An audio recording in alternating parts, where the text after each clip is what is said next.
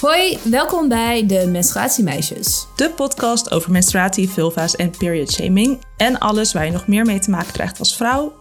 Of mens met een baarmoeder. We zitten in onze digitale podcaststudio. Ik doe dat vanuit Utrecht en Honorata vanuit Berlijn. Nou, deze aflevering hebben we twee gasten. Voor het eerst, dus dat is leuk. Daarmee gaan we het hebben over hoe het zit met het menstruatietaboe en de verkrijgbaarheid van menstruatieproducten in Kenia en wat de gevolgen daarvan zijn. En dat gaat echt veel verder dan ik dacht. Dan is de vraag natuurlijk wel, wat gaan we daaraan doen? Nou, daar gaan we het ook over hebben. Wat doet Nederland nou eigenlijk in haar beleid? En staat dit topic al op de agenda van de Verenigde Naties? Om maar even iets te noemen. Menstruatiemeisjes to the rescue, want we zoeken het voor je uit.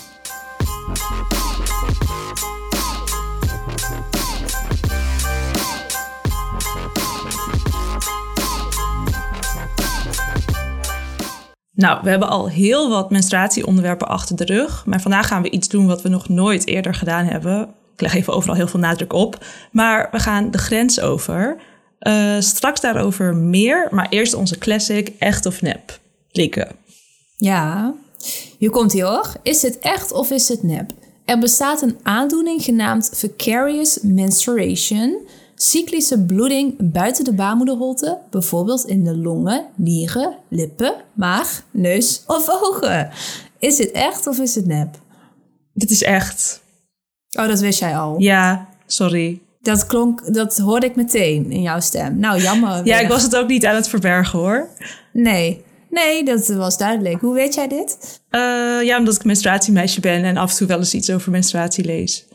Zo, oké. Nou, dit sneeuw was echt niet nodig. Ik zet het zo. Gezellig? Ja.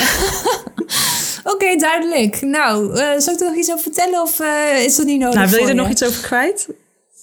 Ja, het is wel een beetje dubieus. Als in, er zijn medische tijdschriften die dit fenomeen gewoon hebben omschreven met deze definitie. Maar er zijn tegelijkertijd echt heel weinig gevallen bekend uh, waarbij dit is gebeurd. Dus ja, het, het komt gewoon niet vaak voor. En als het voorkomt, dan is er ook niet echt heel vaak of uh, niet heel veel onderzoek naar gedaan. Maar goed, de definitie bestaat en daar ging het om. Ja, nou. Helemaal mooi. Top. Oké, okay, nou deze flop van mij is achter de rug. Gaan we het nu over serieuzere dingen hebben. Deze aflevering komt uit op 27 mei en als je die direct op vrijdag luistert, dan is het morgen op 28 mei Menstrual Health Day.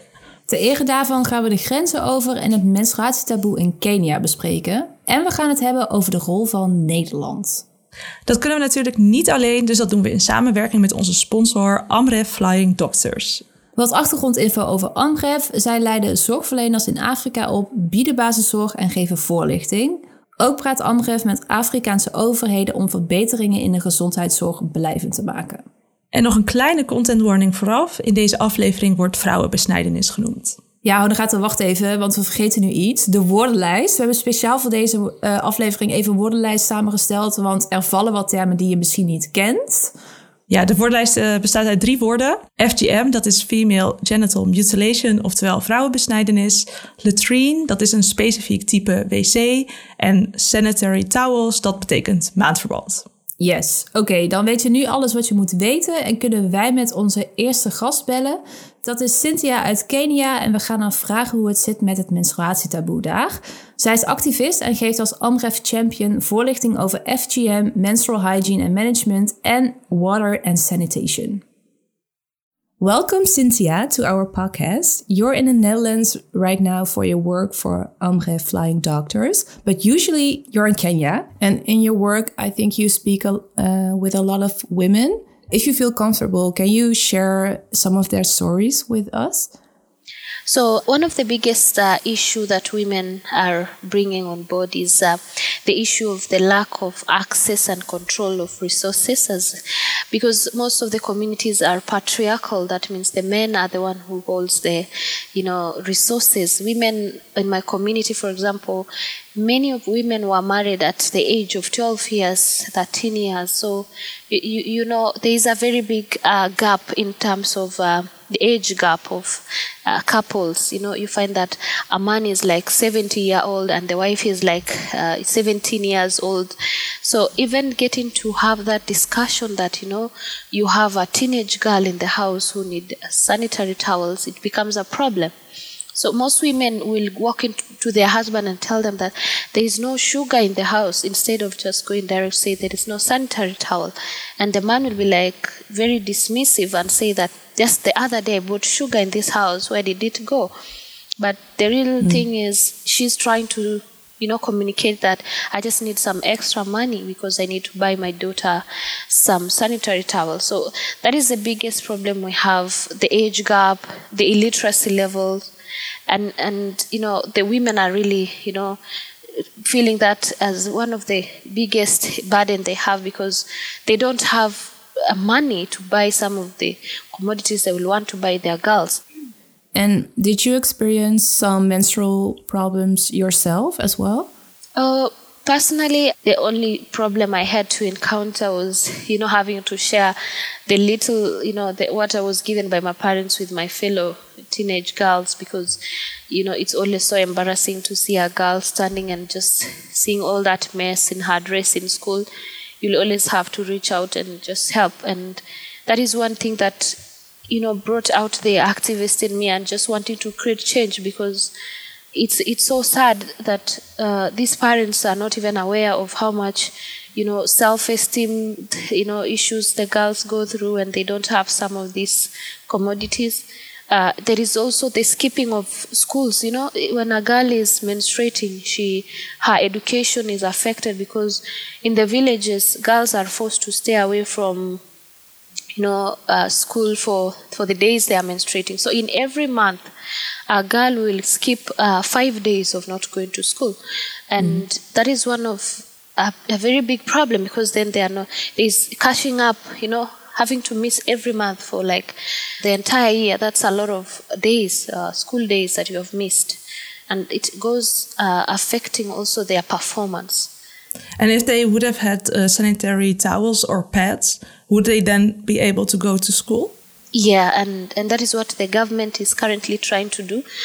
Uh, in Kenya, for example, uh, the national government tries to provide uh, sanitary towels for girls in school uh, to enable them to just stay and not have that absentia of girls, which end up affecting their performance. So the, the government is really trying to provide uh, such commodities in schools. Mm.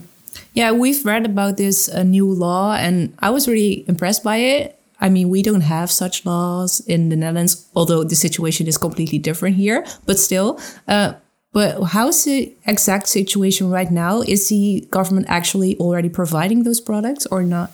Yeah, so the government is providing sanitary towels, but during the COVID 19 period, when we had in Kenya, schools were closed for close to a year, and and so it was really hard for the government to provide sanitary towels for the girls that one really affected most of the girls because we had um, issues of teenage pregnancy rising because the girls at home, you know, being left at home and their parents not finding sanitary towels as a as a necessity. So they, they will not buy them and they will prefer to buy food. They will prefer to buy something else and not the sanitary towels for the girls. So you find that most girls who are giving sex in return for for the men to give them money to to be able to buy. So they were selling their bodies in exchange for sanitary towels, and also the consistency. There is no consistency in terms of providing sanitary towels to schools by the government. So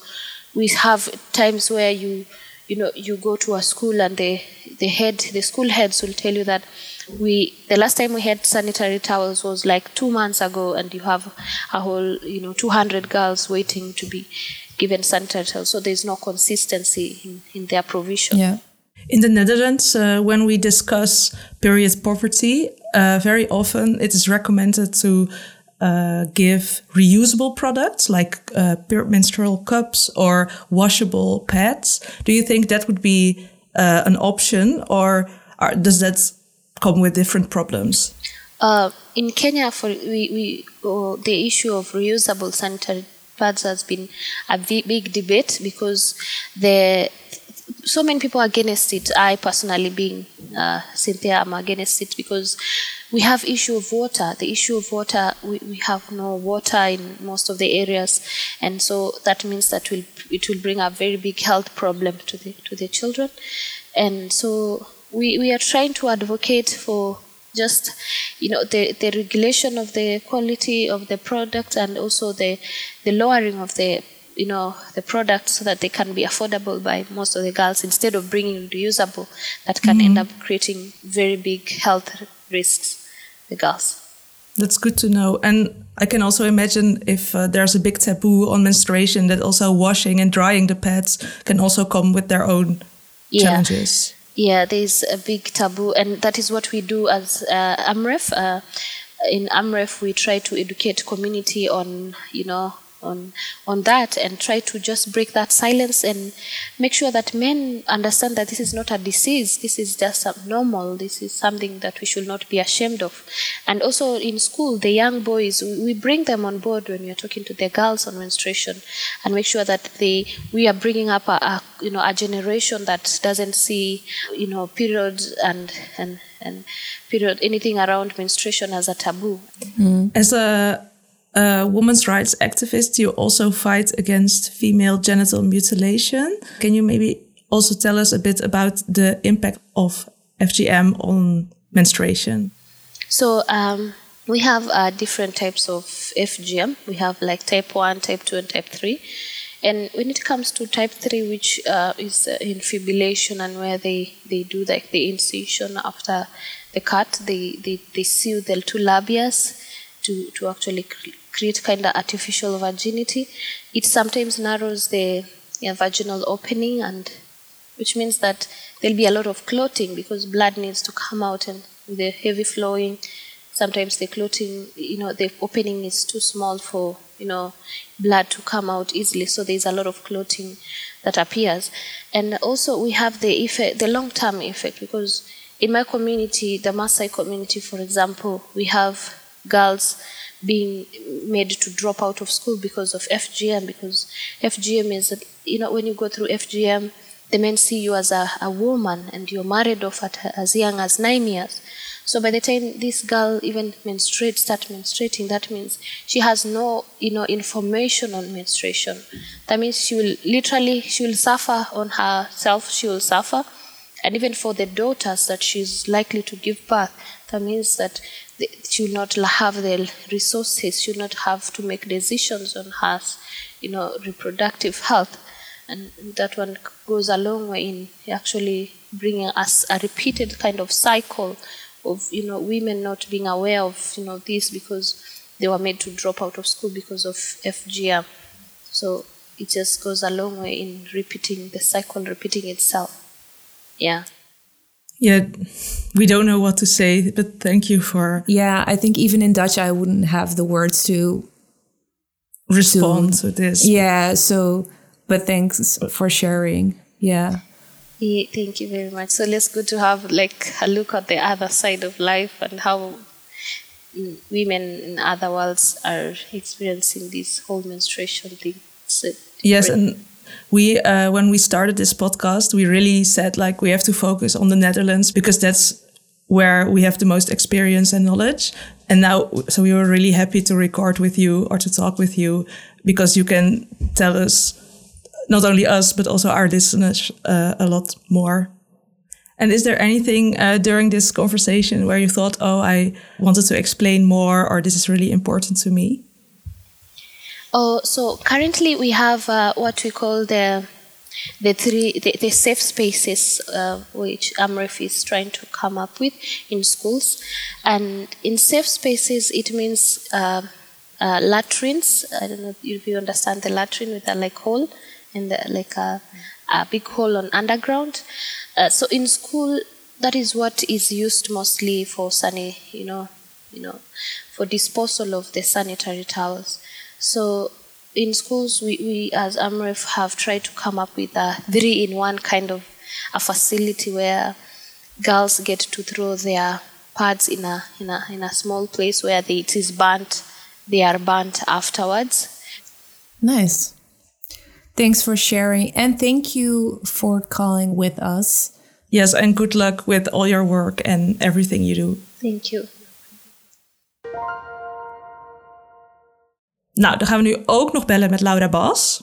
Zij is jongerenambassadeur van het ministerie van Buitenlandse Zaken op het gebied van En hier komt het hele lange naam. Sexual and Reproductive Health and Rights, Gender Equality and Bodily Autonomy. Nou, dat dus. En we gaan dan vragen wat Nederland nu eigenlijk doet op het gebied van internationale menstrual health. We hebben Laura aan de lijn. Uh, jij bent net terug uit New York. Kun je vertellen wat je daar deed? Ja, tuurlijk. Uh, ik was aanwezig in New York voor de CPD, dat is de Commission of Population and Development. En dat is een conferentie van de Verenigde Naties, waar eigenlijk uh, ja, VN-wetgeving wordt gemaakt. En dit doe je dan samen met 193 uh, andere lidstaten. En dan ga je eigenlijk ja, onderhandelen over wat er wel en niet in de wetgeving moet. Uh, en je hebt ook een, een plenair gedeelte waarin iedere, ieder land zeg maar, zijn statement opleest. Dus wat hij of zij heel erg belangrijk vindt. Uh, en daar was ik vanuit mijn rol als jongerenambassadeur voor SGR en gendergelijkheid uh, bij aanwezig.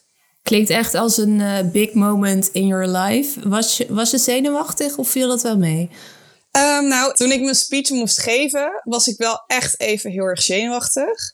Uh, maar toen ik hem eenmaal aan het doen was, toen zakte het ook wel weg. En, en ja, toen mijn speech klaar was, toen was ik eigenlijk gewoon heel euforisch. En toen dacht ik echt van, wauw, dit is inderdaad wel echt uh, een groot moment in mijn leven. Weet je wel, ik heb mogen speechen bij de VN. Ja, nou, ik vond het ook heel impressing. En ook de hele zaal en area waar je zat was echt amazing. We gaan even naar een klein stukje luisteren van je speech. En we zullen de link naar de volledige speech ook even in de show notes zetten. Leuk. As youth ambassador, I speak to young people from all over the world. They all have stories to tell, and I am here today to deliver their key messages. First of all, young people stress that sexual and reproductive health and rights is a precondition for achieving gender equality and economic development. Girls from Mozambique, Uganda, Kenya, and Sri Lanka told me that many young girls in their country miss school when they start menstruating. Not because they don't want an education, but because they share a toilet with boys with no water or access to menstrual products. This means that when they menstruate, many girls have to miss one week of school every month. This gives them a huge learning disadvantage. Working women face the same problem. When we talk about inclusive economic growth, we need to break this taboo. The only way to do this is by providing comprehensive sexuality education. En hoe ben je daar eigenlijk uh, vanuit je persoonlijke achtergrond of perspectief bij dit onderwerp uh, terechtgekomen? Ja, ik denk, ik heb zelf toevallig echt ontzettende menstruatieklachten ook. Dus voor mij was het sowieso altijd wel, zeg maar, je hebt van die uh, mensen die menstrueren die dan ongesteld worden en niet echt last van hebben. ik heb er wel heel erg veel last van. en eigenlijk wat voor mij een trigger was, ik studeer aan de VU. en vorig jaar is de VU natuurlijk heel erg groot in het nieuws gekomen. Uh, omdat ze in de eerste de school in, in Nederland waren die dus gratis menstruatieproducten uh, aan, aan, aan gingen bieden. En dat was voor mezelf dat ik eigenlijk dacht van, hè, maar dat is eigenlijk best wel gek dat, dat vrouwen moeten betalen voor, voor, voor menstruatieproducten. Uh, en toen las ik dus ook hè, dat een op de tien vrouwen in, in Nederland aan menstruatiearmoede leidt. Uh, ja, en daar viel ik echt van mijn stoel. Dat ik echt dacht, hè? Hoe kan het nou in Nederland? En ja, dat is ook een heel kwetsbaar onderwerp. Omdat zeg maar, het is gewoon iets zo natuurlijks. En dan denk ik echt ja, we leven in 2021. En we kunnen nog steeds niet voor elkaar krijgen om over biologische processen te praten. Uh, en zeker zoiets als menstruatie, wat dus de helft van de wereldbevolking aangaat. Dus vandaar dat ik dacht van ja, en het speelde ook mee dat mijn, mijn voor, het was sowieso een thema dat ook door mijn, voorgang, mijn voorgangers, dus de vorige jongerenambassadeuren, niet is, niet opgepakt en best wel onderbelicht is. Uh, en toen dacht ik, ja, ik wil hier gewoon heel veel aandacht opzet, op, opzetten. Toen dacht jij, let's go, let's go. Ja. heel goed.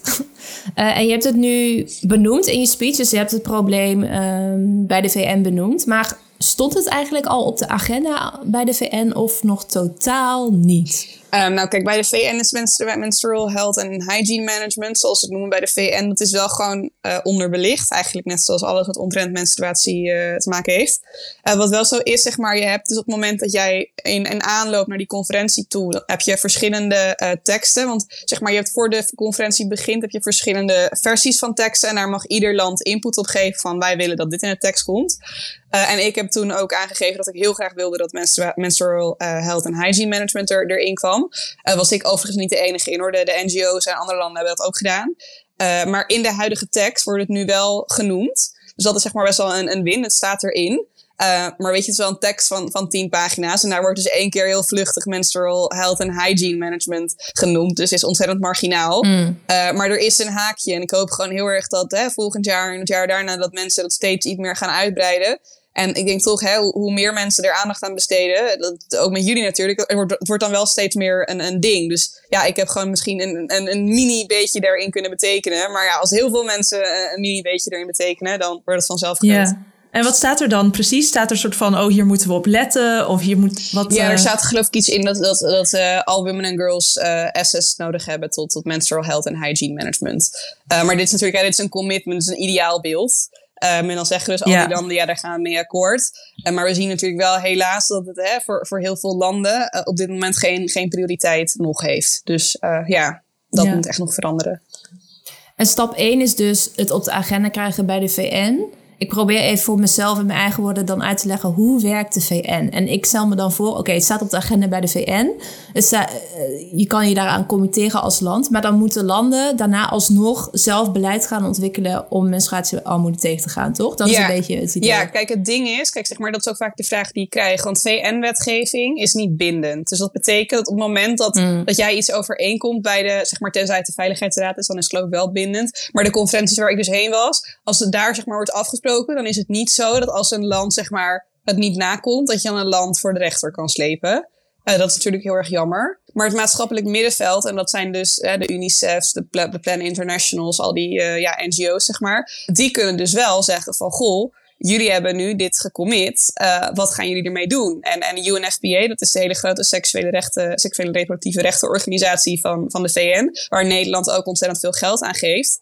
Uh, die schrijft dus beleid en die maken een programma wat te gaan funden. En op het moment dat menstrual health en hygiene op de agenda staat en als het heel vaak genoemd wordt, dan zien hun haakje dat ze denken: oké, okay, we moeten dit in ons beleid op, op, opnemen.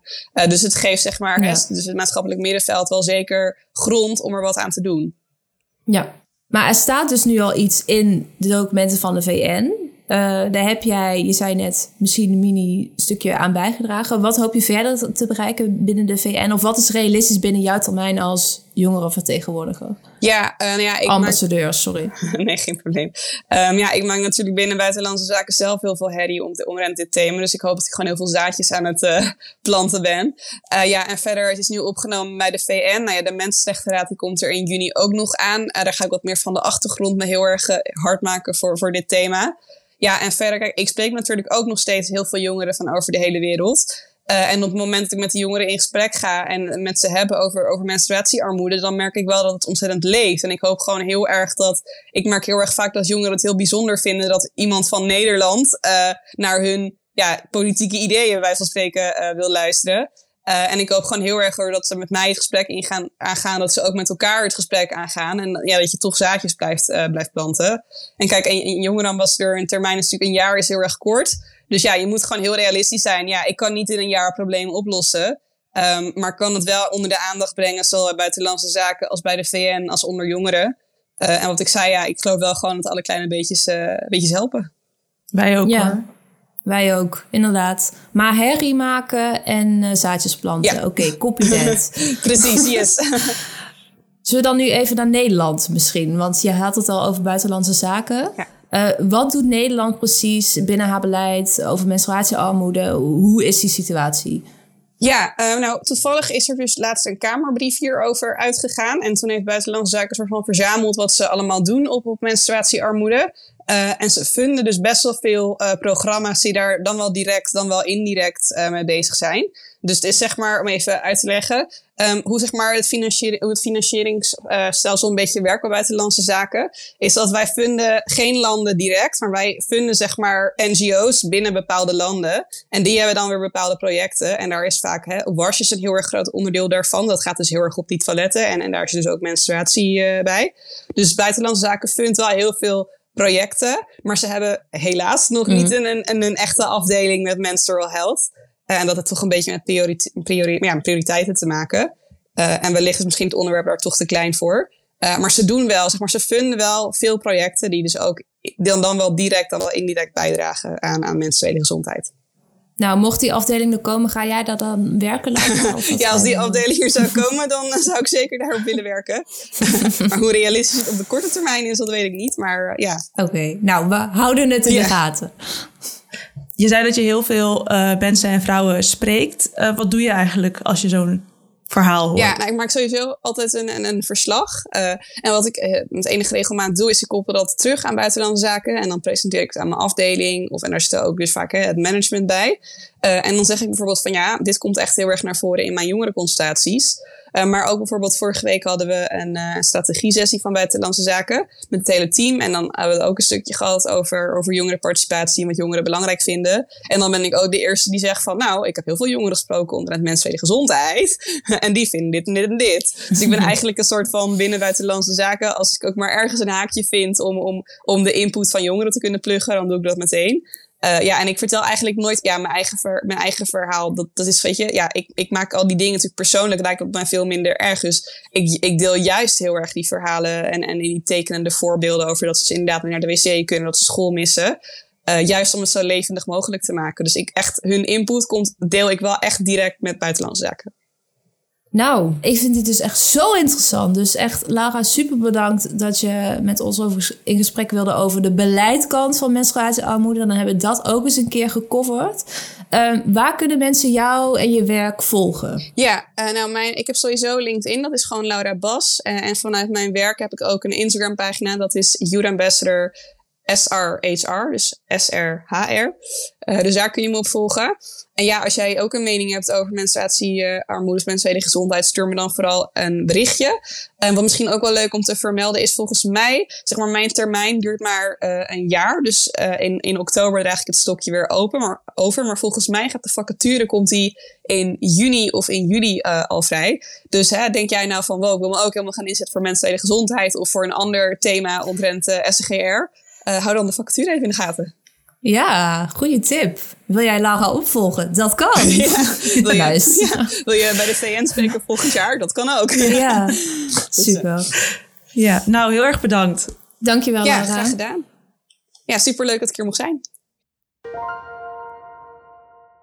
Nou, dan did it. Menstruatiemeisjes went international. Denk je na deze aflevering, ik wil iets doen, ik wil meer weten? Nou, dat kan via amref.nl slash menstruatie zijn we nu aanbeland bij de Gouden Cup. Honorata, wat heb jij deze keer gevonden? Nou, normaal kom jij met de TikToks aan, maar deze keer kom ik ook met een TikTok aan. Wow, ja, shook. get ready. wow, je bent wel echt meme vandaag, maar is goed. ik zag een TikTok van Skylar Baylor die super sterk uitlegt waarom we het niet alleen over menstrueerders, mensen die menstrueren of baarmoederbezitters moeten hebben, maar dat we het ook over vrouwen moeten hebben. Heb je hem gezien? Ja, ik heb hem ook even gekeken, want dat had je me gevraagd om dat te doen voor deze aflevering. Dus uh, dat heb ik gewoon gedaan, weet je wel. Hu netjes mijn huiswerk gedaan. Pianoles. Ik was ook onder de indruk. Nou, ik zet, uh, mocht je willen weten waar Liek het onder de indruk van was, uh, ik zet het ook even in de show notes. En dan zeg ik bedankt voor het luisteren. Bedankt voor het luisteren. Honorata en ik blijven nog even plakken voor de bonusaflevering... waarin we het gaan hebben over veerboten. Ja, ik weet ook niet. Honorata wil dat. En ik wil het graag hebben over taal en e-mails. Daar kun je naar luisteren als je ons met 2 euro per maand steunt. Want dan krijg jij toegang tot de exclusieve podcastfeed. Ja, en dan kunnen wij de podcast blijven maken en beter maken... via vriendvandeshow.nl slash menstruatiemeisjes. De volgende aflevering is een boekenclub. We bespreken dan het boek Biografie van de baarmoeder met schrijfsters Corien van Zweden en Marlies Bongers. Dus die kun je alvast gaan lezen. Als je die wil kopen, doe dat dan gerust via de affiliate link in de show notes. En je support dan gelijk onze podcast, terwijl het jou niks extra kost. Nou, nu houden we ook op met reclame maken. Hoop ik, of niet, weet ik niet. Ja, maar je kan hem dus ook gewoon bij de biep halen, of course. Anyway, vergeet ons niet te volgen op Spotify of Apple Podcasts. En als je net op die volgknop hebt gedrukt, schrijf dan ook gelijk even een leuke review, want dat helpt om meer mensen deze podcast te laten ontdekken. Doei! Doei!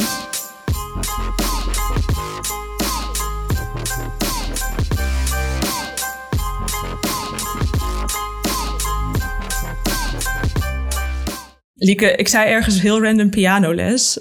Weet je waarom ik dat zei of niet? Ik ben bang dat je het eruit gaat knippen. Pianoles? Ja, rond dat stukje van huiswerk en TikTok. Toen zei jij was uit het praten bezig. Ik zei huiswerk. En zei ik pianoles. Maar volgens mij weet je echt niet wat dat is.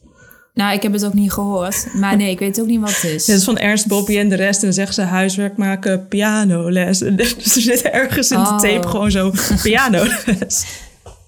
nou, dat wil ik Ik ken het wel, wel. Als je het nu zingt, Oké. denk ik wel, oh ja. Maar als iemand nu dus zegt huiswerk maken, dan hoor ik altijd pianoles. Pianoles. ja. Ja, kijk jij Nou. Ernst Jan... Ernst... Nee, Ernst Bobby en... Ernst Jan, Ernst Jan Fout en Bobby en de rest. Pom is zo top of mind. Oh, Ernst Jan Fout, Alexander Klupping en Bobby en de rest. Oh, ja, maar echt.